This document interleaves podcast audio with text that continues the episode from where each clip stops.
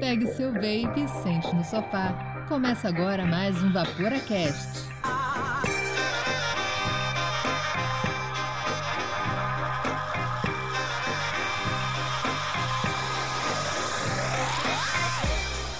Fala, Vaporacasters! Começa agora o nosso terceiro episódio da terceira temporada. O Vaporacast, que é o seu podcast semanal com informação de qualidade 100% dedicado ao vapor, para você ouvir onde e quando você quiser. Eu sou Miguel e a gente realmente está no Vapor Studios hoje. Vapor Studios diferenciado. Isso, e aqui comigo tem o Dalton.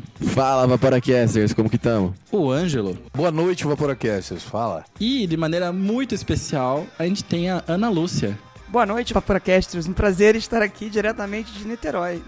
Olha lá. É, olha lá, veio de Ela longe. diz que ela tá em Niterói, mas na realidade ela tá aqui na minha frente. Hoje o papo é sério nos estúdios Vaporacasters, na sede Curitiba. Cabral, Ana Lúcia veio até aqui para falar conosco. 17 andar. Diretamente porque eu vim de Niterói, gente. Ah, diretamente Ah, é de. Niterói. Tá certo, tá certo. De novo, olá, Vaporacasters. Ana Lúcia veio diretamente de Niterói. Niterói é do Rio de Janeiro. Quem nasce em Niterói não é carioca, mas vocês vão poder notar nesta edição, neste episódio, que eu não sou carioca, como eu havia falado nos episódios anteriores. Reparem o sotaque de Ana Lúcia e vocês vão reparar que eu não sou carioca. Está certo. Este programa é destinado a maiores de 18 anos. Vaporar é pelo menos 95% mais seguro que fumar, segundo o Serviço de Saúde Britânico.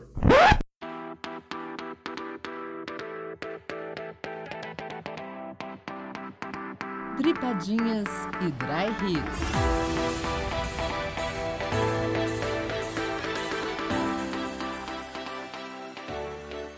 É, eu fiquei pra trás. O pessoal foi buscar cerveja, foi pegar café, né, Pra servir os nossos convidados aqui do Vapor Studios. Então, o Dripadinhas e Dry Hits é só comigo hoje. Eu gostaria de agradecer de coração a todos os nossos assinantes, aos nossos parceiros, aos nossos patrocinadores que acreditam no Vaporacast, porque através do apoio deles e de vocês também, este conteúdo consegue chegar gratuitamente a todo o Brasil, a todo o universo e a todo mundo que consegue ouvir um podcast em português. E se você curte o nosso projeto e também quer ajudar que a gente faça um conteúdo cada vez melhor, seja nosso assinante.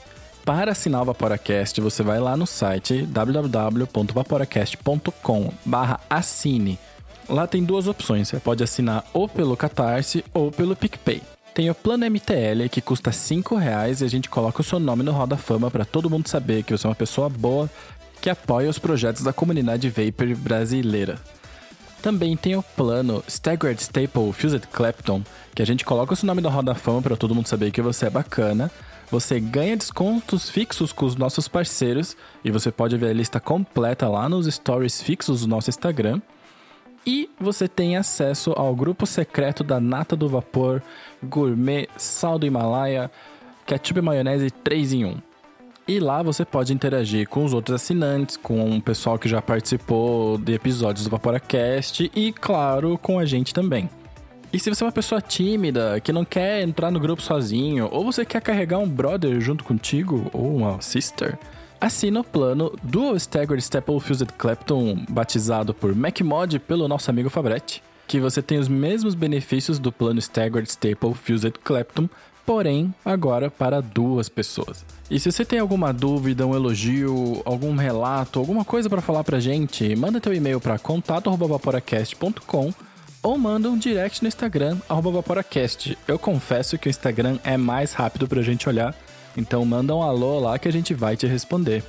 E o Instagram chama os três passos para o sucesso, que são siga o Vaporacast no Instagram, compartilhe nossos posts nas suas redes sociais e indique o Vaporacast para algum amigo ou amiga que queira parar de fumar ou que já esteja vaporando. A gente vai ficar feliz em ajudar. Pode contar conosco. E sem mais delongas, vamos para o nosso próximo quadro que a gente tem bastante coisa boa.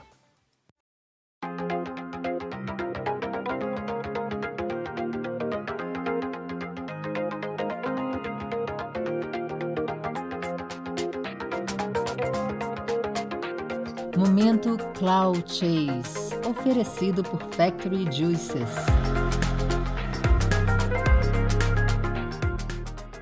Fala Vaporacasters, tudo bacana? Pessoal, meu nome é Lino Bianco, moro aqui em Curitiba, sou amigo dessa rapaziada tá fazendo esse projeto incrível aí pra gente. Contar um pouquinho sobre a minha, a minha história. Comecei, o primeiro cigarro que eu botei na boca eu tinha 12 anos de idade. É, eu via meu pai fumando, é, achava bonito, porque se meu pai fazia, eu também queria fazer. Então, nesse momento, eu peguei uma bituca de cigarro velho e comecei a fumar. É, comecei a fumar de verdade, comprar meu próprio cigarro com 14 anos, ensino médio. Ensino médio, quem fumava era mais descolado. Então, digamos, fui influenciado por isso e comecei a fumar. O que me incomodava muito era o cheiro e eu sempre tinha que esconder e meus pais não sabiam. Então, eu tentei procurar uma solução.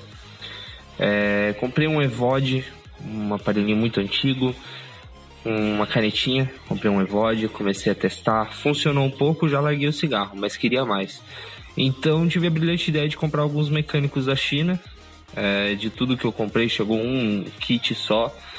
Usava bateria de notebook completamente errado, mas depois fui conhecendo, comprei alguns outros equipamentos e tô aí hoje. Hoje vai se fazer em torno de seis anos que eu tô no vapor. E é isso aí. Gente, muito obrigado a todos. Abraço. É, o Lino realmente é nosso amigo. Ele é daqui de Curitiba, ele participa de tudo que tem de vapor aqui. Toda quarta-feira tá no Mamute com a gente, tomando uma cerveja e soltando um vapor. E eu já tinha ouvido essa história do Lino antes, que ele começou a fumar muito cedo. E me lembrou um pouco do depoimento do Luciano, que foi o depoimento da semana passada, que ele comentou que ele se sentia culpado de ter passado esse exemplo, e talvez tenha acontecido mesmo com o Lino. Mas o Lino é uma das pessoas que eu conheço que evapora há mais tempo. Na época dele, eu sei que dá vontade de jogar dois tijolos na cara dele por ter utilizado bateria de notebook, mas ele não, não tinha muita informação na época, né? A gente sabe disso, né? Seis anos atrás, o vapor era tudo mato, seis anos atrás atrás. Então, realmente tinha pouca informação. Talvez não tivesse como você saber que a bateria não era indicada e tal. Que bom que deu tudo certo, que bom que nada explodiu, que nada aconteceu, mas não façam mais isso, viu, pessoal? Usem as baterias corretas. E, Lino, é muito massa, é muito interessante que você tenha começado tão cedo. É ruim, mas você já parou, então deixa pra lá, o passado é passado, né? O que interessa é não fazer isso mais. E foca no vapor e, mano, tamo junto. E bora pra pauta então, porque eu tô vendo que o pessoal tá começando a voltar daquele café e não trouxeram para mim. Bora lá. Ana Lúcia, quem é você na fila do Joyce? Eu sou Ana Lúcia Saraiva, de Niterói, trabalho no segmento de tabaco há mais de 30 anos e estou participando agora dessa transformação da indústria. Um prazer estar aqui hoje, Vaporacasters. Seja muito bem-vinda, que bom que você veio. É porque o, o, doido é que a gente costuma entrevistar e conversar com pessoas que elas são do vapor, então nossas perguntas elas são quem é você na fila do Juice, quais são os seus líquidos preferidos e tal. Qual Mas, setup você tá usando qual setup hoje? você tá usando hoje? Então eu confesso que eu fico um pouco perdido porque essas perguntas não se aplicam. Então, Ana, o que, que você faz da vida? Por que, que você tá aqui no Vaporacast hoje? Eu trabalho na Souza Cruz, eu sou farmacêutica, tenho mestrado em Química Orgânica. Comecei a vida trabalhando realmente no laboratório com jaleco branco, extraindo aromatizantes ou flavorizantes naturais da planta de fumo. Então passei muitos anos estudando essa categoria. Ana fazia net. Ana fazia net. De repente a indústria, a indústria do tabaco utiliza outro nome para definir o que a gente normalmente chama de net. É porque a gente sempre zoa, né, que chocolate belga na Bélgica é só chocolate, comida japonesa no Japão é só comida, né? E... Certo. Aí eu não sei como falar que o tabaco numa na indústria do tabaco é. só chama tabaco. Tabaco o tabaco que entrega nicotina. E a nicotina pode hoje ser entregue para o consumidor de formas diferentes. Que formas são essas? A vaping, né, que vocês todos conhecem super bem, os sistemas abertos ou sistemas fechados, sendo assim mais generalista, né? O produto de tabaco aquecido, que realmente contém tabaco. Esse sim é uma invenção da indústria de tabaco, diferente do vaping, né? Vocês tá, todos sabem que não foi uma criação da indústria, a indústria se apropriou. Nem todo mundo sabe, muita gente, principalmente fora do meio, né? Digamos, fora da comunidade vaping, existe muita coisa ainda nebulosa para as outras pessoas, é claro, pra gente não, sobre a criação do vaping. Tem muita gente que acha que o vaping é um subpro, é um produto, né? Uma criação, é um patrocínio entre aspas da indústria do tabaco. Quando a gente sabe que a gente já fez um episódio sobre isso, a gente já falou sobre a criação do vaping, mas é bom que que uma representante da indústria, uma pessoa que trabalha na indústria, diga isso. Realmente, o vaping não tem nada a ver com a indústria uh, do tabaco. Pelo menos não nasceu dessa maneira. Não né? nasceu dessa maneira, exatamente. Hoje é uma questão de adaptação, é uma questão de mercado, é outro tipo de visão em relação à redução de danos, até porque a gente, pelo menos no Brasil, né, não sei como é na China, mas pelo menos no Brasil a gente sabe que a indústria do tabaco ela sofre perdas, né, de ganhos, enfim. Então há alguns direcionamentos para outros tipos de produto e por que não com redução de riscos, não é? Mas o vape em si não foi um produto criado pela indústria de tabaco. É, exatamente isso. É, ele foi um produto inicialmente patenteado por um chinês, né? Existe até uma patente muito mais antiga. Ah, depois esse, é, as empresas começaram a adquirir é, esses produtos. E a estratégia da indústria, o mundo mudou, é atender o consumidor. Eu costumo falar que o consumidor é o nosso chefe. Então, seja atender com o vape, com o tabaco aquecido, com o segmento oral, se o produto traz benefício para o consumidor, esse é o nosso papel. Vamos aproveitar e falar um pouquinho, não da tua atuação na indústria, mas assim, de como a indústria do tabaco, pelo menos a empresa que você representa, ela vê a questão da redução de danos hoje, porque assim, o cigarro, ok, todo mundo sabe que a Souza Cruz, ela trabalha com diversas marcas de cigarro. Hoje, qual que é a atuação da Souza Cruz, e aí no caso é a BAT, né? Isso. Que é a, a, mundial, em relação a produtos que reduzam os danos. Você falou tabaco aquecido, vape, enfim, como é que está o posicionamento de mercado e como que estão os produtos hoje na BAT? Então, BAT vem do termo British American Tobacco, né, que é a dona, a grande dona dessa hold de empresas, e nós hoje somos a segunda maior empresa no mundo em termos de vaping, justamente porque a gente opera nos Estados Unidos com o nome de Reynolds American. E nos Estados Unidos a gente tem uma marca muito conhecida chamada Vuse. É, no resto do mundo a gente tem uma marca de vaping chamada Vipe, e a gente trabalha no segmento também de tabaco aquecido e no segmento de oral tabaco, ou modern oral, como a gente chama agora. Desculpe o termo em inglês, mas como eles não são vendidos no Brasil, é assim que a gente fala. Esse termo que ela falou é aquele tabaco oral que normalmente vem numas bolsinhas que é absorvido a nicotina. A nicotina é absorvida através da gengiva, não é isso? É isso. E eu gosto também sempre de esclarecer, quando a gente está falando dessas categorias, que a nicotina presente aqui ela é a mesma nicotina que eu isolava lá no laboratório, quando estava vestido de jaleco branco. É a mesma nicotina que está no chiclete, que é vendido nas farmácias, e a mesma nicotina que tem no cigarro tradicional. Tá aí, tá aí uma curiosidade que eu tenho. Essa nicotina que tem nos produtos de tabaco oral, ou nos chicletes, ou, ou enfim, nas reposições, ela é freebase ou ela é Nick Salt? Ela é freebase. Quantos miligramas? Ah, então, aí começa a grande discussão.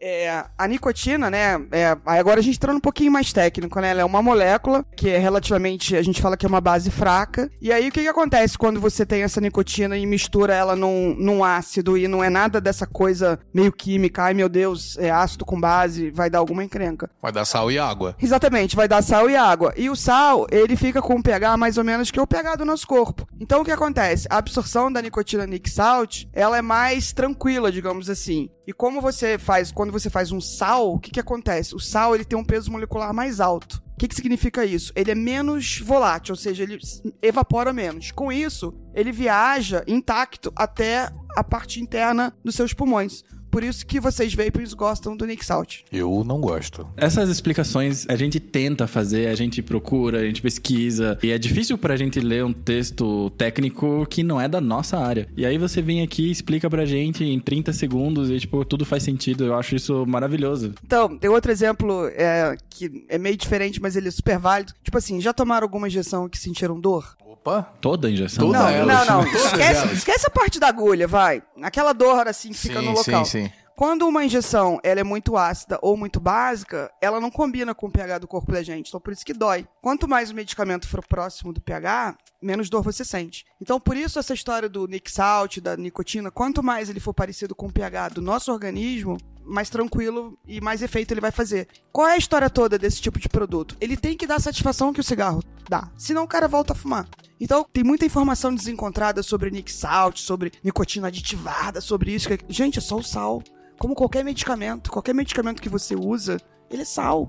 Porque ele tem que ser sal para ser metabolizado de forma mais rápida, entendeu? Tá aí outra informação nova. Falou nada, só observa. Você comentou dos produtos que a British American Tobacco tem, que são de dano reduzido. E essa é uma, é, uma, é uma pergunta que é muito interessante, porque a pessoal do vape costuma achar, como o Ângelo tava falando, de que a indústria tabagista é a nossa inimiga. E como é que é como é que vocês enxergam o vapor? Então, a gente enxerga o vapor como uma alternativa de produto de risco reduzido. Ele é um produto que ele está na rua há mais tempo que o tabaco aquecido, por exemplo. Né? A gente fala aí que em 2003 eles começaram a aparecer, a BAT entrou nesse jogo em 2010. Então, países onde essa discussão de redução de danos está mais adiantada, tipo a Inglaterra, a gente entende que já tem o que a gente fala de epidemiologia, já tem muita gente usando esse produto há muito tempo para você dar essa garantia maior. Esses produtos orais, ainda mais, eles são ainda mais antigos. Então, como é que a gente vê isso? A gente vê como uma alternativa para as pessoas que querem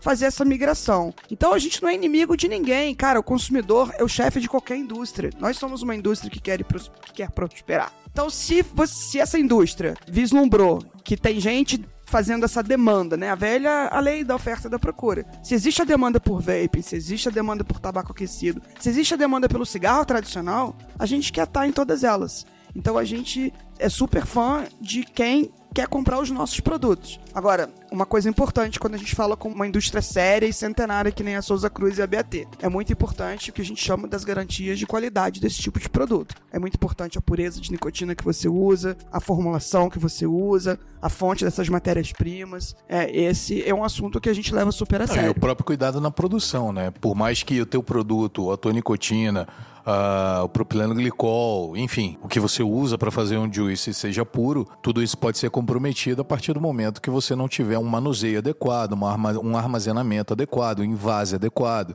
enfim, todo esse tipo de coisa. Então faz bastante sentido a tua colocação. Então, não, se a gente vê que, como o Miguel, como o Ângelo falou, aliás, é, muitas pessoas veem a indústria do tabaco como nossa inimiga, até porque a gente pode botar numa balança assim, poxa, eu era fumante, eu consegui sair do cigarro e hoje tenho uma qualidade de vida um pouco melhor. Então, quando aparece esse tipo de produtos de alternativa que você citou, pode ser que haja uma rejeição mesmo sem o conhecimento. Inclusive, como o Miguel falou esses dias em outro episódio, o importante não é você usar o vape ou usar tal produto, o importante é você reduzir danos.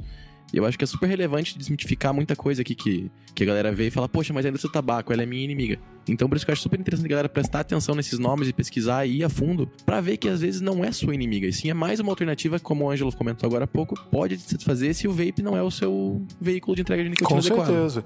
É, uma coisa que eu ia te perguntar, Ana, a gente vê muita participação, eu, eu acompanhei as audiências, né, que, que, que há pouco tempo atrás teve da Anvisa, eles abriram consulta popular, enfim, abriram toda a discussão novamente, porque atualmente todo mundo sabe, não é nenhuma novidade, que o cigarro eletrônico ele é proibido no Brasil. Né? Então a Anvisa abriu audiência pública novamente para debater o tema, uh, ah, para abrir o tema, enfim, ouvir a sociedade, ouvir os especialistas, os médicos, e eu sei que você participou das audiências tanto de Brasília quanto do Rio de Janeiro. Então, assim, em termos, vou puxar um pouco a sardinha agora para o meu lado, né? Dá licença. Em termos de legislação, de momento político, como que você vê a questão da legalização do vape no Brasil pela ótica da indústria do tabaco? A boa notícia é que a discussão começou, né? Ela começou justamente na, não só nas audiências públicas, mas ela começou no momento que a Anvisa colocou esse assunto na pauta dela. A Anvisa tem uma agenda regulatória e ela antecipa e lista quais os temas que ela vai discutir. Esse assunto entrou, é uma super boa notícia. Ela fez um seminário, ela fez a primeira audiência pública, ela fez a, segunda audiência pública. E agora, esse debate continua. Existe um calendário lá no site da Anvisa que especifica quais são as próximas etapas. Existem etapas, por exemplo, que é uma formação de grupo de estudos. Então eu vejo com bons olhos o início desse debate. E acho que vocês, consumidores, que é, comunidades como essa aqui do Vaporacast, são muito importantes justamente para que a Anvisa, para que vocês também se façam ouvidos pela autoridade reguladora, porque o papel delas é justamente ouvir todo mundo, não apenas a comunidade médica, não apenas a indústria, que eu estava lá participando, mas eu, por exemplo, gostaria de ver vocês participando mais desse tipo de evento, porque no final do dia, quem vai consumir esse produto são vocês. É, são pessoas que estão ouvindo esse podcast agora. Pois é, é que, assim, né, on the records, porque a gente tava batendo papo aqui fora do microfone, eu tô acostumado, que nem o Angelo falou, eu tô acostumado a ser o sabichão da mesa, eu tô acostumado a, a, dominar o assunto. E aí, a gente tava falando de coisas novas, informações novas, jeito novo, né, e eu gosto muito disso, por isso eu tô quieto, eu tô ouvindo tudo, né.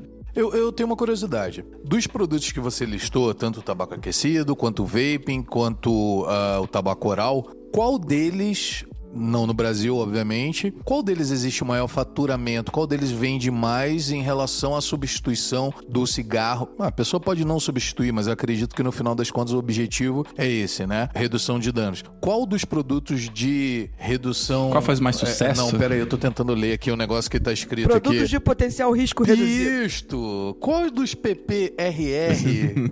qual deles fazem mais, mais sucesso? Qual que, qual que se adapta melhor aos fumantes? Qual que então, vende mais?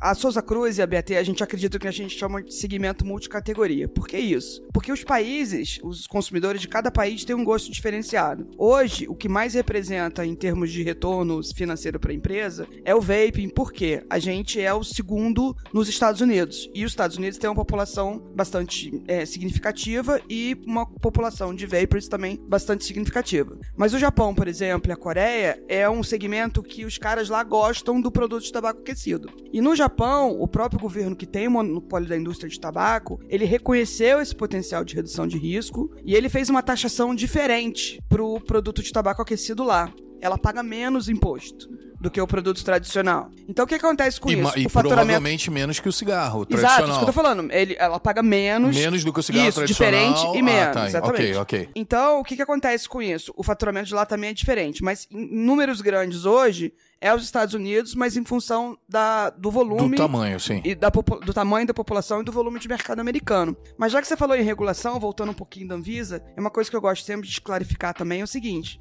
nessa discussão toda de vape não vape no Brasil, a resolução que proibiu a utilização de dispositivos eletrônicos no Brasil, ela proibiu tudo. Sim. Porque ela é antiga. Naquela época não tinha o produto de tabaco aquecido no Brasil. Mas tem escrito nela dispositivos eletrônicos. Então tudo que contém alguma coisa eletrônica está banido no Brasil. Então essa discussão que está rolando na Anvisa, ela serve para tudo. Ela serve tanto para o tabaco aquecido e para o vape, seja ele sistema aberto ou sistema fechado. E esse é um dos motivos que a gente vê a indústria do tabaco agindo tão forte, então, agindo, agindo tão forte não, mas sempre presente nas discussões e tal, porque vocês querem que vocês também tenham o mesmo interesse que a gente, então. Sim, a gente tem esse mesmo interesse porque a gente viu que o mercado mudou e o mundo mudou, né? Quanta gente hoje está em busca de uma melhoria de qualidade de vida, quer comer produto com menos sal, produto com menos gordura, é, refrigerante com menos açúcar. Então não é diferente para a indústria do tabaco. A gente não é inimigo de ninguém. O consumidor é o nosso chefe. O meu diretor de marketing fala isso todo dia. Eu acho que, assim, a gente fala, tá falando aqui de uma maneira é, muito leve porque a gente também conhece, mas eu acho que existem pessoas que vão estar tá escutando que não necessariamente ouviram falar de produtos de tabaco aquecido, não necessariamente ouviram falar do tabaco oral e do vaping, obviamente. Espero que, se você está ouvindo esse podcast, que você saiba do que se trata. Mas, assim, gostaria de uma leve, uma rápida explicação da Ana do que são esses produtos, tanto o tabaco aquecido e qual é a diferença em relação ao tabaco, não sei se fala combustível comburente, queimado, tabaco convencional, cigarro, né? E esses produtos em relação à redução, porque a gente sempre fala, a gente fala muito de redução de danos. Então, em relação ao tabaco, ao cigarro, qual é a diferença? E em relação à redução de danos, o que a gente tem de ganho potencial com a utilização desses produtos, seja o vaping, seja o tabaco aquecido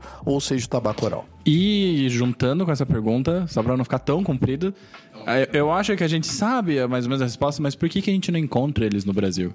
Existe, existem os pesquisadores na Inglaterra, é, em especial uma, uma médica chamada Anne Macmillan, ela propôs o que a gente chama de uma régua de risco. Nessa régua de risco, os produtos do vaping estão num extremo dessa régua, bem pertinho dos produtos de terapia de reposição de nicotina, que são os medicamentos. Então, o vape hoje é, por ele não conter tabaco, por ele conter apenas nicotina, e a maioria dos fabricantes garantem que essa nicotina é uma nicotina grau farmacêutico, ou no mínimo o padrão da farmacopeia americana, ele fica bem no extremo. Depois ficariam os produtos de consumo oral, que eu vou explicar um pouquinho o que, que eles são. Depois o produto aquecido e depois o produto tradicional. Definitivamente, como não há combustão em nenhum desses três tipos que eu acabei de falar, existe sim o potencial de redução de risco reduzido. Mas o vaping é hoje, digamos, o produto mais, abre aspas, limpo, fecha aspas, mais próximo do, do produto de reposição de nicotina. O que, que, é o produto de tabaco aquecido? Ele é vendido separadamente numa carteira que lembra a carteira de cigarros. Ele é mais fino, mas já existem na Ásia um produtos que são que tem a circunferência um pouco maior. Eu tô vendo aqui, ela tá com um na mão. Parece um cigarro daquele. É de vocês, aquele Vogue? É. Parece um Vogue aqui, que é um cigarro bem fininho, Tipo Vogue, mas não é. Produto de tabaco aquecido, então. Vendido numa carteira que lembra a carteira de cigarros tradicional. Não é um cigarro. Os mais modernos agora você sequer consegue acender, porque ele foi desenvolvido para ser encaixado nesse produtinho aqui. Esse, essa, essa caixinha de produto de tabaco aquecido, todos os grandes fabricantes não só a BAT tem esse tipo de produto, ele nada mais é do que um mini forno que cabe aqui na palma da sua mão. Você introduz é, o tubo de tabaco dentro dele, liga, ele tem um tempinho para a temperatura ser ajustada. Existem patentes de diferentes empresas. O nosso é como se a resistência que tem aqui dentro abraçasse esse tubinho de cigarro e como, aquece como um forno mesmo, numa então. temperatura. Ele é um forninho. Existem outros produtos de fabricante que é uma lâmina que entra aqui dentro e também aquece. O que é importante do produto de tabaco aquecido? Você garantir que a temperatura de operação dele não ultrapasse ali os 150 graus. Porque vamos Que a combinar. partir daí queima, né? Não, mais que isso, a, a temperatura de combustão ela chega a ser mais alta, tipo 900 graus Celsius. Mas o que, que é importante nesse conceito de redução de danos? Eu já ouvi alguns podcasts de vocês. É a temperatura. A temperatura é chave. Por que, que a temperatura é chave? Porque quando a temperatura acontece, as moléculas ganham energia. Quando a água ferve, o que, por que, que a água ferve? A molécula ganha energia, ela passa da fase líquida para a fase vapor. Então, se você tem um dispositivo eletrônico, se você erra na mão da bateria, se você não tem controle daquela bateria, se você não tem controle do coil, do algodão que você usa, seja do que for, ou aqui no tabaco aquecido, se você não tiver um controle milimétrico, digamos assim, dessa temperatura, você vai ter sim a formação de substâncias indesejáveis. É verdade. Então, esse é o tabaco aquecido. O tabaco oral, ele parece um saquinho de chá, né, que envolve... Ele é um fumo de mascar, vamos falar assim. Tabaco oral é um fumo de mascar. Ele pode ser escuro ou ele pode ser branco. Ele é envolvido num saquinho que parece um saquinho de chá 10 vezes menor. E você usa debaixo da gengiva como se fosse um chiclete. Sabe aquela aquele pessoa que põe a balinha house assim ou, põe o chicletinho aqui em cima?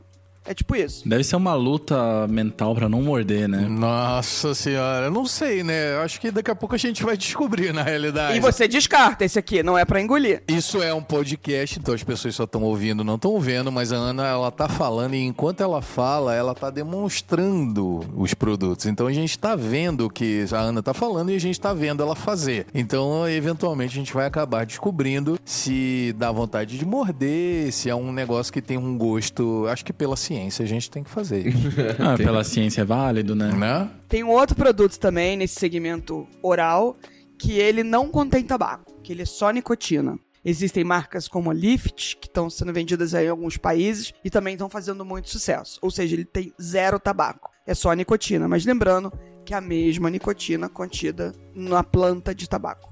Na nicotiana tabacum. Olha só. Ana, é, a gente falou de vários sistemas aqui, vários meios de entrega de nicotina. Existe uma grande polêmica de algumas partes da indústria entre o risco de você ter um sistema aberto. Qual a visão da Souza Cruz com relação ao sistema aberto, sistema fechado e os riscos que podem acarretar a partir disso? Deixa eu complementar antes. É que o, o mais engraçado é que assim, a, a Ana não vapora. E você fumava, Ana? Eu sou uma fumante ocasional e sou um vapor ocasional. É porque é muito engraçado, porque ela sabe todos os termos, ela sabe coil, sabe coisa, e, e aí eu, eu fico aqui, nossa, mas ela não é vapor, mas ela manja tudo. Por, É, por eu tô- isso que ela tá aqui, né? Inclusive, se ela não Exatamente. manjasse nada, não teria muito Porque sentido Até ela tá porque aqui. trabalha com pesquisa, né? E- mas mesmo assim, é um negócio que na minha cabeça tá demorando pro Tico e Teco trabalhar, Então, sabe? peraí, deixa eu fazer um, um- Voltar aqui atrás, não. Quem sou eu na fila do juiz, não é isso? Eu sou gerente de relações científicas da Souza Cruz. Eu passo os meus dias lendo todas as publicações científicas nesse assunto. Ouvindo podcasts tipo Vaporacast, ouvindo outras coisas. Então, as nossas pesquisas são baseadas exatamente nesses documentos. Então, eu me familiarizo bastante com, com esse tipo de vocabulário, digamos assim. Ah, legal. E essa discussão que, gente, que o Dalton mencionou, inclusive a gente estava conversando. Bom, vocês vão ouvir isso na próxima semana, então Há uma semana atrás, a gente estava conversando no grupo de WhatsApp e a gente estava falando sobre essa questão de sistema aberto, sistema fechado, o que, que é seguro para o usuário e tal. Porque, do meu ponto de vista, né, eu, eu que sou de engenharia e a gente costuma trabalhar com coisas à prova de falhas, embora eu seja usuário de mod, faço, gosto de fazer minhas coils e tudo mais, eu tenho a impressão que num mercado regulado, num, ou enfim, num meio controlado, um sistema fechado ele oferece menos risco ao usuário usuário porque tem menos chance de erro, né? E o que, que vocês, pela sua experiência, o que, que vocês acham sobre isso?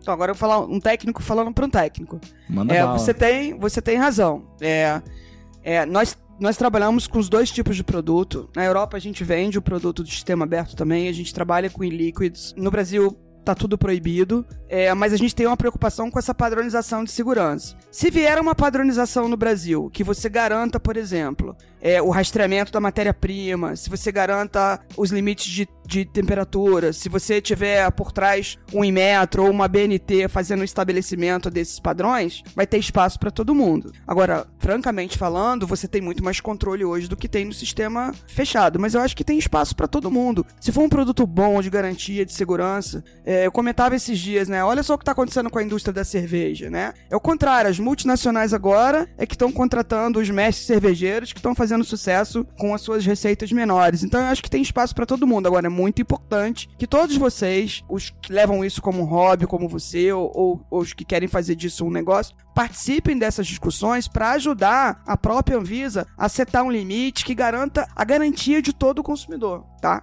Acho que é isso que é importante. Respondi? Respondido, respondido. É, porque eu reparei, né, que tanto o tabaco aquecido, com os outros produtos que tá mostrando aqui pra gente, eles são todos sistemas fechados, né?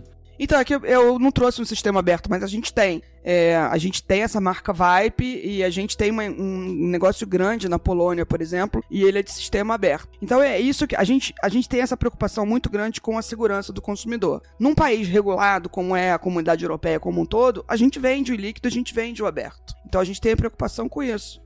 Entendeu? Entendi. Eu quero saber o seguinte: momento, momento polêmica, momento. Vamos tretar. Vamos pra cima da, vamos pra cima da Ana aqui, Ângelo, porque a Ana você... tá muito sorridente. Ângelo, você é advogado, você já treta o dia inteiro, vai fazer isso mesmo. Não, a Ana tá muito sorridente, a Ana tá muito, tá muito à vontade. O povo O quer povo saber. quer saber, exatamente. O povo quer saber. A gente tem a obrigação de fazer essa pergunta. Exatamente. A indústria do, do tabaco, principalmente, e isso é uma história é, conhecida pelo homem médio, como diria o direito, é, a gente sabe de vários problemas, de várias questões que, eu, que principalmente que houve nos Estados Unidos, relacionada à questão de dependência de nicotina, de, enfim, isso não é uma pergunta nova com certeza para você, mas assim, por que a gente deve dar crédito ao produto, porque o produto do vaping a gente sabe, a gente sabe como foi quem inventou e por que inventou, por que, que a gente deve dar crédito ao produto de tabaco aquecido da indústria de tabaco e por que, que a gente deve dar crédito à questão de pesquisa, principalmente no que toca à redução de riscos, né? redução de danos. Por que, que realmente o produto de tabaco aquecido, na tua opinião e na, na opinião da indústria de tabaco, ele é um produto que vale a pena ser utilizado ao invés do vaping, por exemplo. Por que, que eu devo usar vaping, é, tabaco aquecido e não usar vaping? Apesar de vocês atuarem em duas frentes, né? atuarem tanto numa quanto outra. Qual que é a vantagem do tabaco aquecido em relação ao vaping?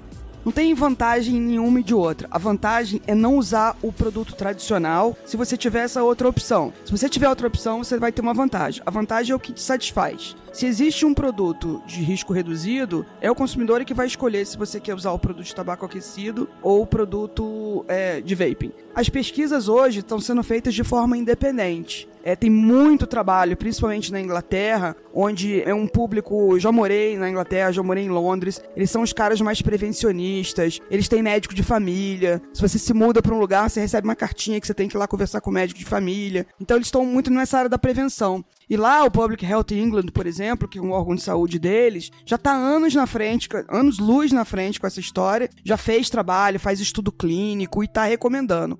O produto de tabaco aquecido, ele é um bicho desenvolvido pela indústria do tabaco, mas a gente tem investido muito e tem publicado muito, mas realmente as publicações são muito menores em quantidade do que do produto vaping. Porque o vaping já tá no mercado, ele é um bebê, digamos assim, mas ele já tá aí com uns 10 anos de mercado. Então já tem muita coisa sobre ele. E o tabaco aquecido não. Tá, mas você falou da, da, da, da questão de, de publicações, de pesquisas relacionadas ao tabaco aquecido. E aí eu quero saber especificamente do tabaco aquecido. As publicações, existem publicações hoje independentes, não patrocinadas pela indústria do tabaco, que comprovam redução de danos em relação do tabaco aquecido ao cigarro tradicional. Existem essas, essas pesquisas sim, só que ele é- ainda é menor comparado com o potencial de risco dele, ainda não é tão alto quanto o do vape. De quanto que a gente está falando em relação ao cigarro tradicional? Tem uma porcentagem? Porque normalmente a gente fala aqui no podcast que vaporar é pelo menos 95% mais seguro que fumar, segundo a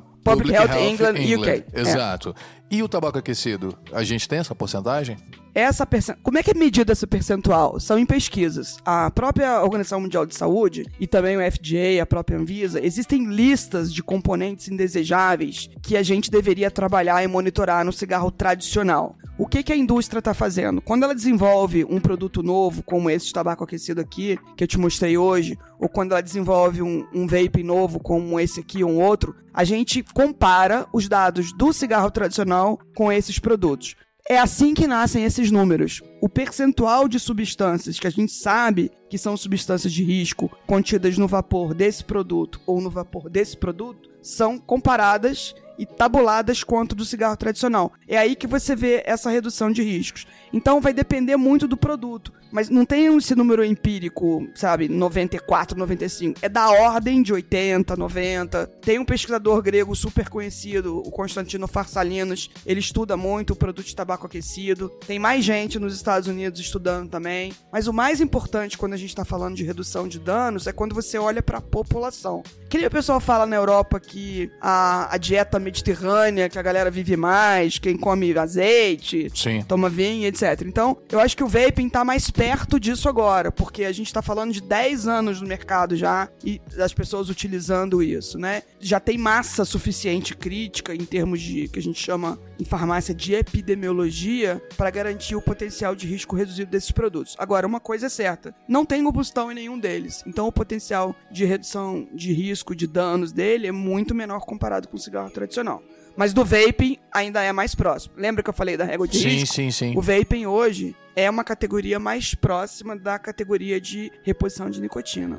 E Isso quem tá falando não é a indústria, não é a Souza Cruz, não é a ANA. É o Royal College of Physicians, é o Public Health England, o próprio Cancer Research UK, é, o próprio FDA reconhece o conceito da régua de risco.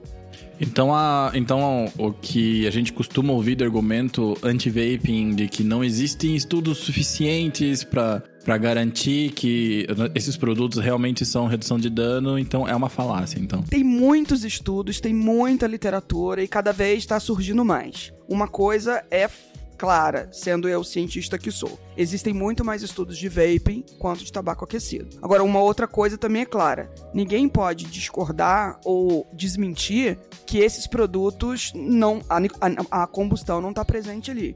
Cara, se a combustão não está presente ali, o monte de substância que é formada na hora que você fuma, a gente chama de pirossíntese, ou que são produtos de degradação, assim como queimar um pedaço de madeira, né, ou queimar espuma, né, que a gente volta e meia vê acidentes de, de incêndio com esse tipo, elas não são geradas, não tem a combustão. Igual, é o que a gente sempre comenta, né? Que. Como é que é aquela música do Armandinho, Dalton? Você que é jovem? Fuma, fuma, fuma, folha de bananeira. Fuma na boa, só de brincadeira. Então que essa brincadeira, por ter combustão, ela, ela não é risco reduzido, ela ia fazer mal de qualquer maneira. Então, sempre que você tira, era uma, é uma opinião que a gente já tinha, mas agora ela tá confirmada. Então que se você tira a combustão do jogo, você acaba indo muito lá na frente nessa régua de redução de danos. Exatamente. E você tocou no assunto agora, de novo. Super sei que a audiência aqui é de Vaporacasters, mas é, é uma falácia queimar qualquer coisa, qualquer planta verde, inclusive a bananeira. Porque é celulose que tá ali. Então, quando você queima, você é, acaba gerando essa série de, de substâncias indesejáveis, entendeu? Então, queimar matéria orgânica. Vou falar de novo. Queimar matéria orgânica,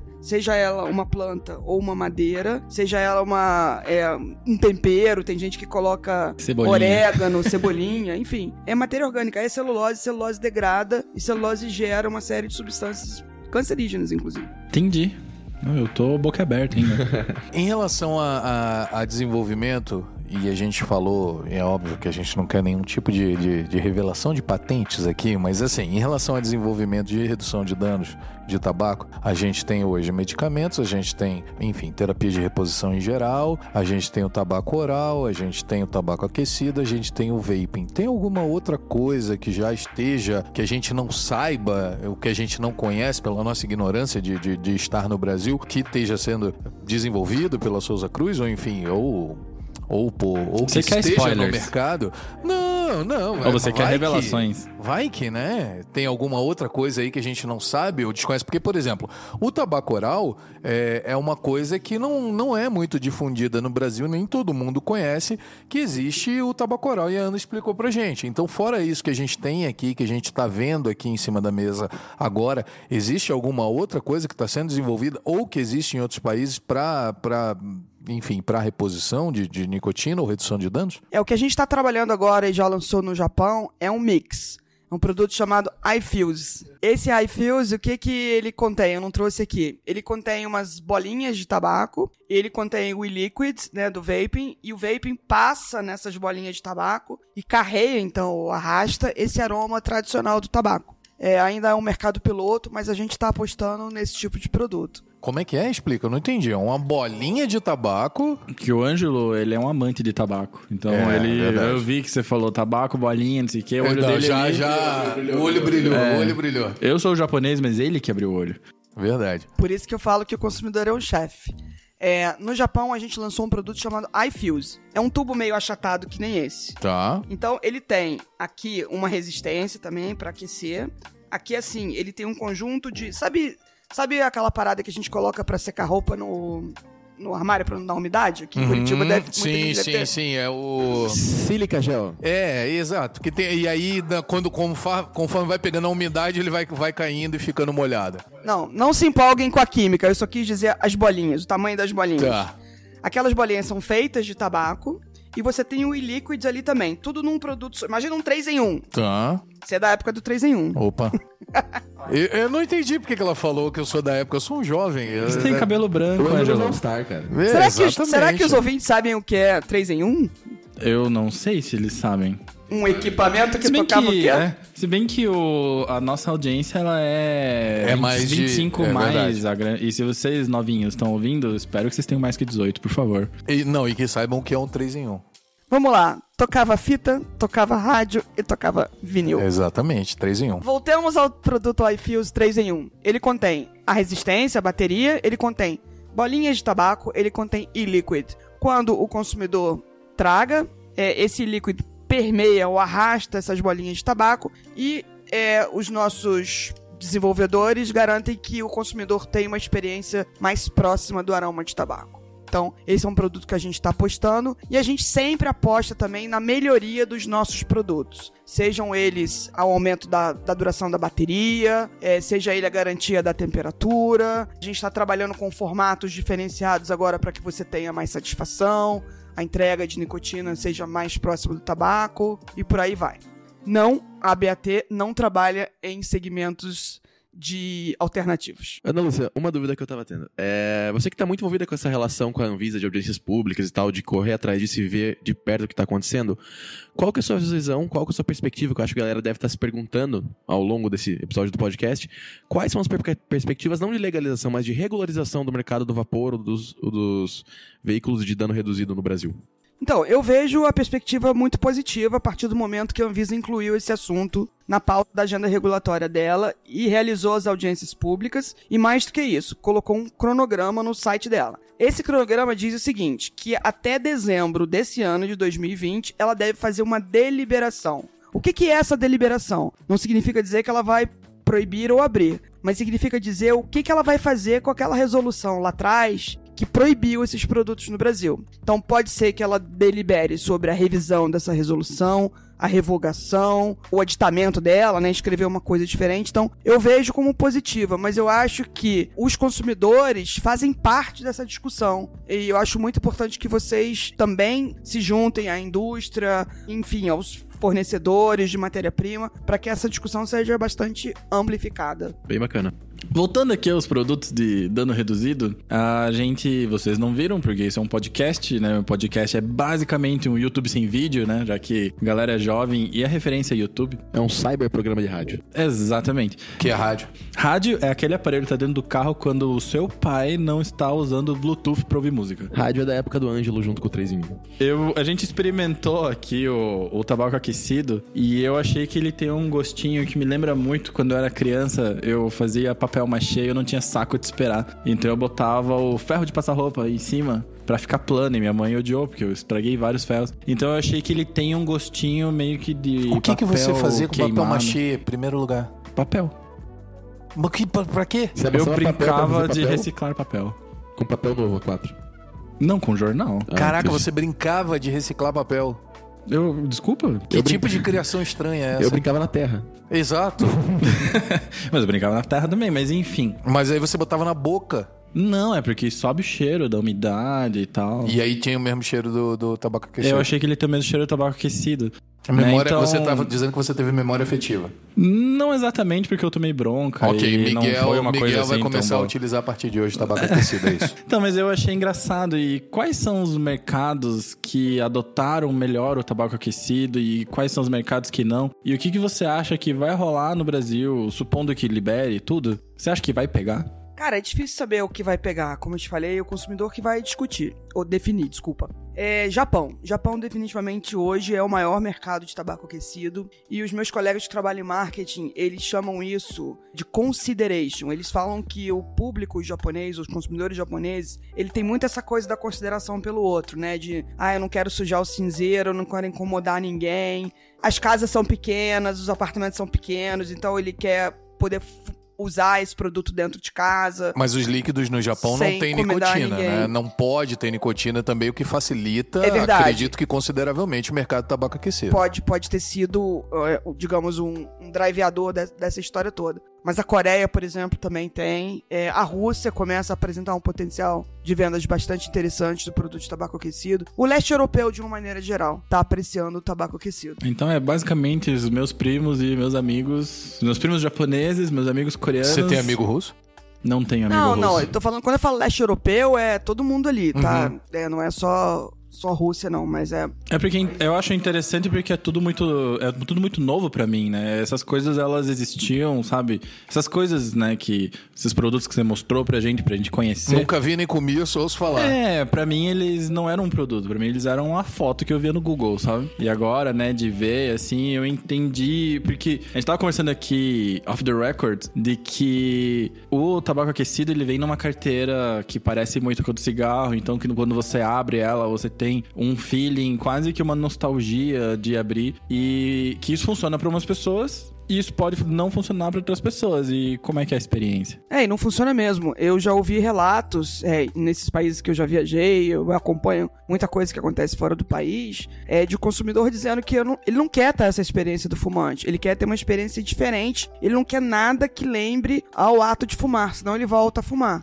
Então, por isso que é importante a parte mais técnica, né? A gente tem dois centros de pesquisa, um na Inglaterra, um nos Estados Unidos. São mais de 1.500 cientistas trabalhando nisso. E trabalhando o quê? Nessa entrega de satisfação, para que o ritual dele seja parecido, o tempo que ele fique ali utilizando, seja o tabaco aquecido, ou seja o vaporizador, que ele tenha uma sensação que satisfaça ele para que ele não volte, não volte a fumar.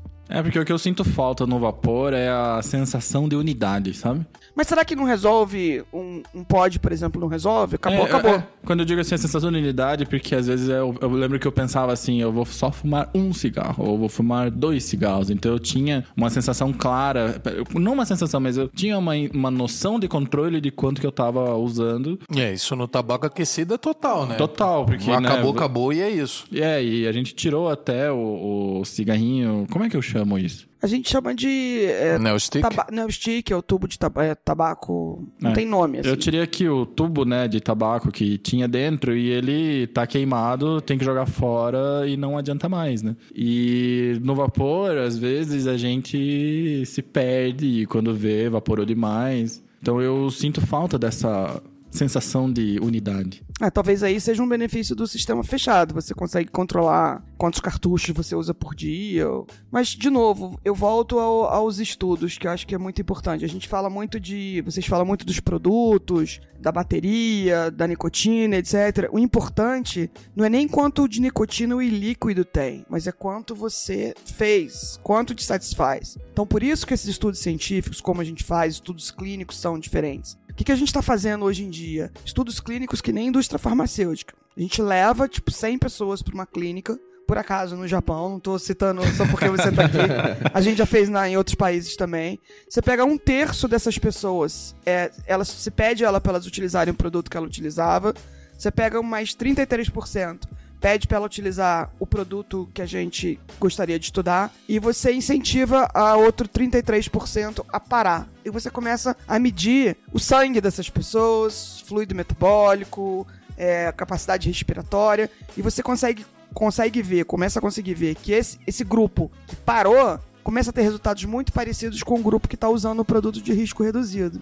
Então, o que é importante, de novo, é essa história da satisfação. Né? É a nicotina que está te satisfazendo, que a gente chama de PK, que nem remédio. Né? Qual é a hora máxima que aquele remédio está disponível, está biodisponível no seu corpo? Você toma um remédio para dor de cabeça, ele demora ali um tempinho para fazer efeito. Qual é a hora máxima que ele está na sua corrente sanguínea? É aquela hora que ele vai efetivamente fazer efeito e a sua dor vai parar. Então, qual é o pico máximo da nicotina? Então, eu, vejo muita gente, às vezes, muito apegado na quantidade de nicotina, sem muito conhecer o seu produto. Então, pra saber disso, cara, tem que ir pro laboratório, tem que literalmente colher o sangue do cara pra saber quanto de nicotina tá circulando na corrente sanguínea dele. Exatamente, porque até no, no vapor especificamente, né, a entrega de nicotina, ela vai variar muito de aparelho para aparelho, de atomizador para atomizador, se é MTL, se é EDL, né? Então, esse papo ele é realmente constante na, na comunidade vapor, E, né? e vou te dizer mais, ela também varia é, dependendo do material utilizado. A gente tem um produto aqui que eu não trouxe, que ele utiliza o plate, vocês devem ter ouvido falar. Ele não tem, ele não tem um coisinho, é uma, é uma placa, uma placa de metal, né, sim. porosa. Sim.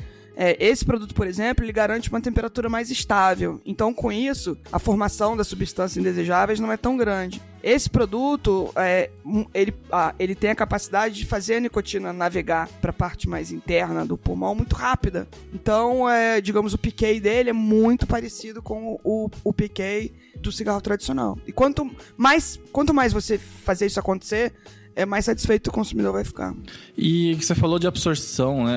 A, a gente, eu tinha lido e tal, e eu acho que eu tava errado. No começo você falou da parte da Nick Salt, porque é um sal, então o corpo consegue absorver melhor e tal. A nicotina do cigarro eletrônico, ela é realmente absorvida no pulmão ou não? Depende do produto, né? É como eu falei, quando é, dependendo da quantidade que você utilizar, ela pode ser absorvida na boca ou pode ser absorvida na parte interna do pulmão. Se, no, se ela for freebase ou se ela for a nicotina Nick Salt. Então isso varia. Então por isso que eu tô falando, mais importante do que ficar discutindo a construção do aparelho, a bateria, quanto de nicotina tem no seu líquido, o importante é a gente entender qual é o PK desse produto. E aí eu volto a falar da importância, da segurança, da eficácia desse tipo de produto, dos fabricantes realmente entender esse meu produto aqui. Eu não tenho esse dado agora, mas eu tenho publicado em revista científica. O Vipe 3 tem quanto de PK para um produto de, sei lá, 6 miligramas, entendeu? Isso é que é importante, é quando você está colocando para dentro.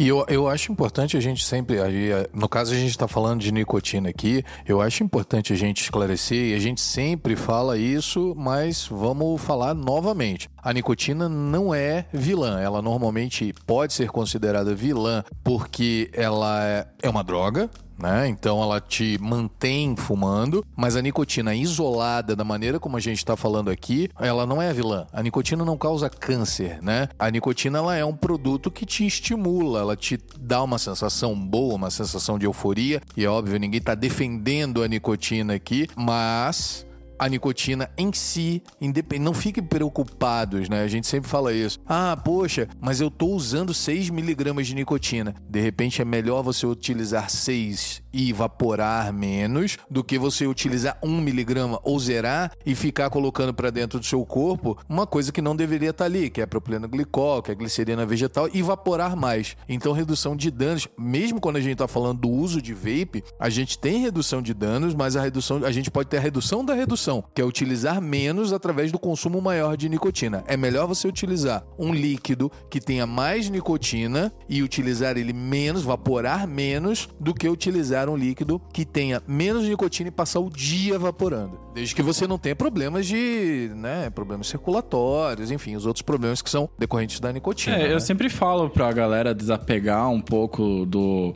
da quantidade, do número e geralmente Sim, de porque o pessoal fica é. nessa de não, eu tenho que reduzir a nicotina. Por que, que você tem que reduzir a Exato, nicotina? é, eu falo assim, o que, o que importa, ainda mais em momentos de transição, quando você tá saindo do cigarro, tá indo pro vapor, é de que você não fume. Então você tem Exato. que evaporar o que for necessário pra você. Se sentir satisfeito, saciado. Isso, e que como e a cada gente... pessoa é uma pessoa também. Eu posso me sentir bem com, com 3 miligramas, com 6 miligramas, enquanto outra pessoa vai querer um, um salt com 35, com, com 50, seja lá Isso, como, é. Por como isso que a for, gente né? sempre fala, assim, que quando você vai começar a evaporar, procura algum amigo, procura alguém que você pode perguntar, que você pode experimentar. Cola em algum encontro, que a galera sempre faz. Aqui em Curitiba, o pessoal se encontra toda quarta-feira no Mamutinho, caso alguém Ainda não tenha colado lá, né? experimenta e veja o que, que você acha, que cada um tem equipamento diferente, cada um tem um jeito diferente. E se você fala, putz, esse aqui funciona pra mim, quem sabe... é, aliás, não quem sabe não, ele é o melhor caminho pra você fazer, né? Sim.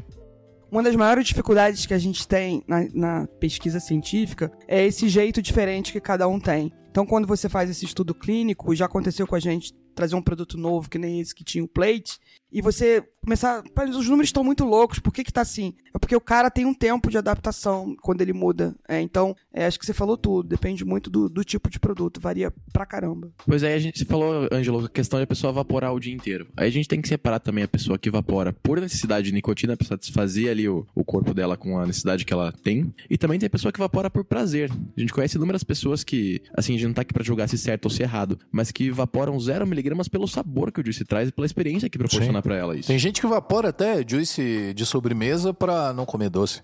Então, eu faço isso. Pronto aí. Aí, ó.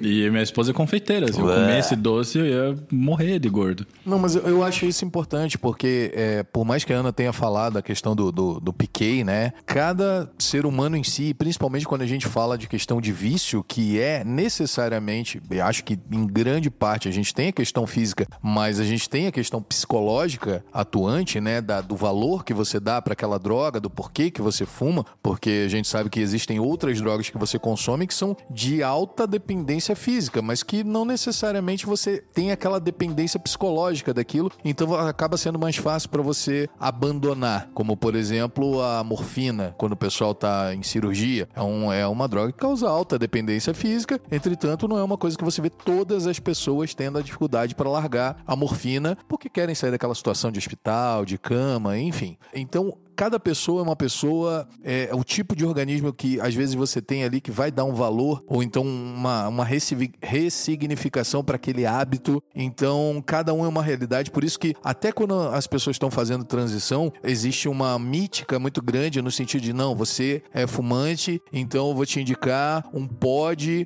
com Nick Salt de 35 miligramas. Não necessariamente. Às vezes a pessoa tem um hábito mais mecânico, às vezes a pessoa tem a, quer aquela só aquela sensação de, de aliviar a ansiedade de algum outro modo que não necessariamente seja uma dependência estrita da nicotina, né? É, assim como a gente também acha. Bom, a gente não, né? O Miguel acha, eu mesmo. Eu acho errado também a pessoa que tá fazendo a migração ir direto para um líquido, no caso de vapor, já que a gente tá falando disso, num líquido zero miligramas, né? Porque eu passei por isso e para mim foi muito sofrido e eu acho que meu caminho podia ter sido mais fácil se tivesse sido melhor orientado no começo. E é por isso que a gente faz esse podcast, inclusive, né? Queria deixar dois pontos bem claros quando a gente tá falando de pessoas que estão fazendo a migração, deixando de usar o cigarro tradicional. Primeiro que a gente tá falando que é um produto para maiores de 18 anos, para os caras que fumantes. Agora outra coisa, não é um produto, obviamente, isento de riscos, né? Eu também já fui bombardeada por essas perguntas, por médicos, inclusive. Ah, mas aquele vaporzinho não é vapor d'água. Não, não é vapor d'água. Ele até contém água. Ele nada mais é do que né, a parte gasosa de todo aquele líquido. É um aerosol, né? Exatamente, não um vapor. É, né? exatamente. Então, é, isso é importante a gente falar. E aí eu concordo com você. Se você puder fazer menos vezes, obviamente você tá botando menos coisas dentro o do seu é organismo. feito para ar, não é feito para nada além de ar. Mas assim, já Ar que você limpo, tem é, ar de preferência. Ana Lúcia, assim, a gente vê que no com relação ao cigarro tradicional, a gente vê nos pontos de compra, agora a propaganda não pode mais, né? Que existe uma política das grandes empresas muito em deixar claro que aquilo não é para menores de idade. A gente vê que na indústria do vaping e tal, já teve vários casos, aí não vou nem citar nomes, que o vaping foi tratado como um, com um fator cool, um fator legal, um fator assim, Você, não cita, eu cito, é Ju.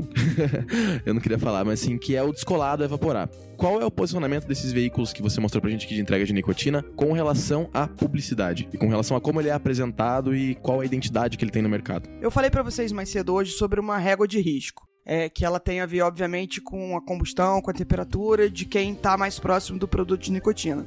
A gente acredita que esses produtos eles devam, de alguma forma, estarem alinhados com essa régua de risco. O que, que eu quero dizer com isso? Quando um produto, que nem vape, ele está mais próximo num produto de reposição de nicotina, ele devia ser menos taxado e, obviamente, também ele devia ter critérios de regulação que permitissem a gente, enquanto indústria, conversar com o consumidor de forma mais aberta, da mesma forma com o produto de tabaco aquecido. Agora, menores, estamos fora para tudo. E o que aconteceu nos Estados Unidos, é, nem saindo um pouco da- dessa coisa do fabricante, foi um problema regulatório. É, há pouco tempo eu fiz um, um artigo que foi publicado na Folha de São Paulo falando exatamente disso. Lá ficou um vácuo regulatório, o vape não era nada. E aí, empresas, várias delas, começaram a fazer práticas que não se adaptam mais no mundo de hoje, entendeu? Então é uma coisa equivocada e eu confesso que como é, participante da indústria isso é, de alguma forma atrapalhou muito essa discussão de redução de danos porque assustou muita gente e o que aconteceu nos Estados Unidos deve servir de exemplo para o Brasil. Regula para não virar bagunça. É, a gente também, a gente é muito a favor da regulamentação, né? Porque, porque quando a gente fala que em dezembro vai ter uma deliberação, né? Vai ter, eles vão ter que dizer alguma coisa, pode ser inclusive, espero que não, de que não se evapore, né? Então, a gente é muito a favor. E esse problema todo da Ju, dos Estados Unidos e tal, eu considero que eles não fizeram nada de não permitido, né? Então, eles estavam jogando dentro da regra, do jeito deles e, como você falou, né, que é um problema de regulamentação, né? Eu acho que os Estados Unidos eles terceirizaram o problema e colocaram todo o foco em cima da Juul, né? Porque no Canadá, por exemplo, você não pode nem ter o rótulo tem que ser muito sóbrio, né? Ele não pode ter nenhum tipo de apelo para o jovem, né? É, essa coisa da, da regulamentação, novos produtos, tecnologia, né? Usou-se muito a estratégia de digital nos Estados Unidos e a gente sabe que é um vácuo, né? Olha a discussão toda que tem para aplicativo é, de hotel, para aplicativo de é, Transporte. transporte. É bastante confuso, então acho que é um pouco do que você falou. É, eles estão correndo atrás agora, é, o FDA resolveu regular, só que agora os caras foram de, de 0 a 100 em alguns segundos, né? Então, é, vamos ver o que vai acontecer. Já que você falou dos Estados Unidos, deixa eu falar rapidinho aqui uma coisa que é importante pra todo mundo que tá ouvindo. Nos Estados Unidos, não é que o FDA, que é tipo a Anvisa lá, proibiu a utilização de aromatizantes. Ele proibiu até que um determinado produto seja aprovado pelo FDA. Acho que a galera da- já conhece bem isso, porque acho que nem todo mundo conhece, né? Então, maio, por exemplo, agora é o tempo que o FDA deu para que as empresas que estão operando no mercado apresentem os seus dossiês. E a nossa empresa lá, que é a Reynolds América, já apresentou o dossiê de views. Então, assim que ele for deferido, digamos assim, pelo FDA, possivelmente esses produtos vão continuar sendo vendidos mesmo com aromas nos Estados Unidos. E lembrando, o aroma é importante para que o cara faça a transição. Como eu falei, muita gente fala, cara, eu não quero nada que me lembre tabaco. Então, Sim, sim, sim. ele é muito importante para essa transição. E, e como o Miguel mesmo falou, o Miguel é, é, é um adulto, já tem quase 85 anos de idade. Ah, Eu só não aparento, só. Só não aparenta porque é japonês, mas ele gosta de sobremesas, ele gosta de frutados. Inclusive a pesquisa que a gente fez no Vaporacast sobre a questão de, de gosto, pessoa, gosto de, de líquidos, né? O que, que você gosta de evaporar? Isso é claro, os adultos eles gostam de sabores, eles gostam de evaporar sabores e, e a maioria gosta de frutados, gosta de Frutados e sobremesas. sobremesas é disparadamente a preferência do Então brasileiro. não é uma coisa orientada a crianças. E, e- e- ah, não, porque, poxa, são sabores infantis. Não necessariamente. Eu gosto de tabaco, mas assim, é, atabacados. Desculpa, Beto Braga. É, JB, né, na realidade. JB. Desculpa, JB. É, eu gosto de atabacado, mas nem todo mundo tem esse tipo de paladar. E acho importante para acho que para encerrar até né, esse, esse assunto, a gente defender que o vaping sim é, uma, é, uma, é um produto destinado a adultos, mas hoje a gente vive em tempos um pouco, um pouco não, né? Extremamente diferentes de 20, 30 anos atrás. A definição que a gente tem de adultos hoje, seja em paladar, seja em videogame. Você joga videogame? Eu jogo videogame, tenho quase 40 anos de idade, né? Eu vendi meu videogame porque eu jogava demais. Olha aí, o Dalton vendeu videogame porque jogava demais. É, eu recebi a, a notificação da PSN que mostrou que eu joguei muito pouco em 2019 e eu fiquei muito triste. Tá é. chateado.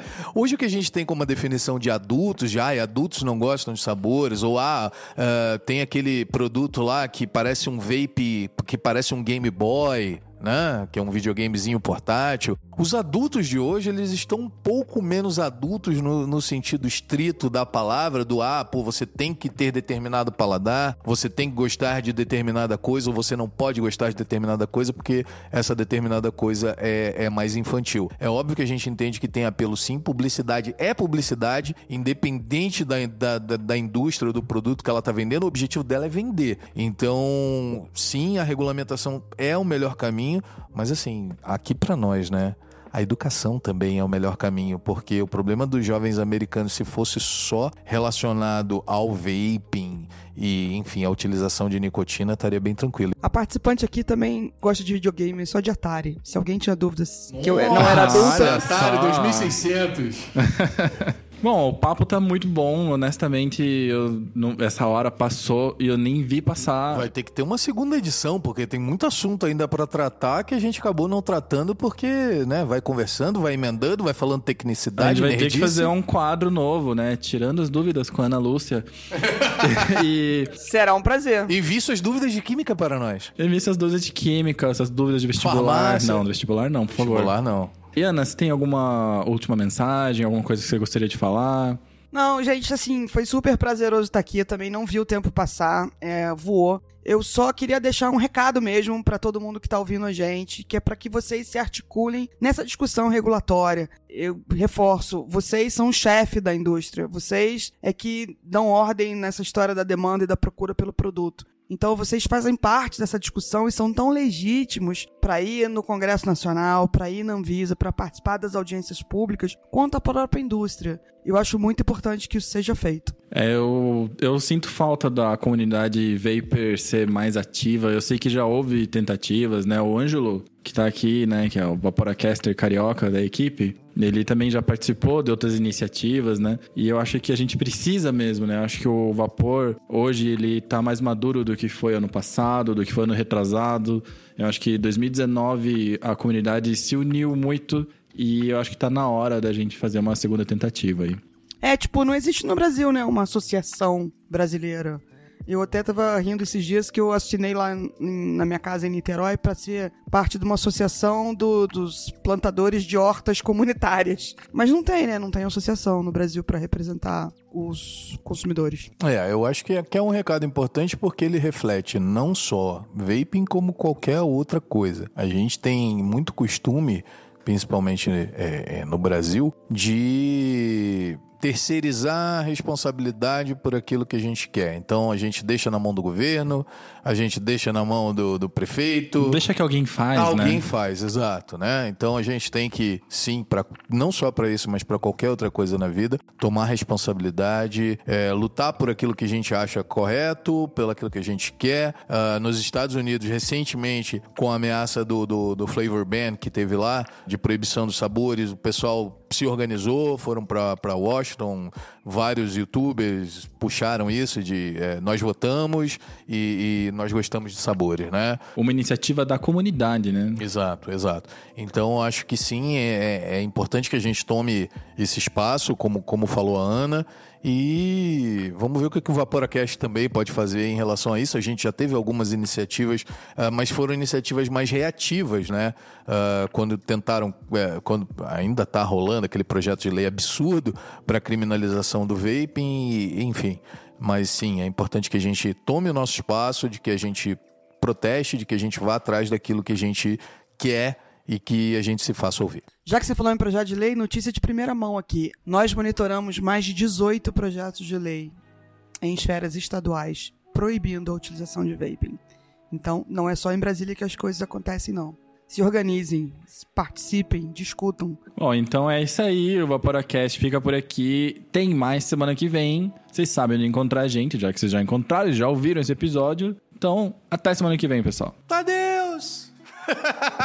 Vapers do mundo, Nivos. Tchau, tchau, Vaporacasters, com sotaque carioca.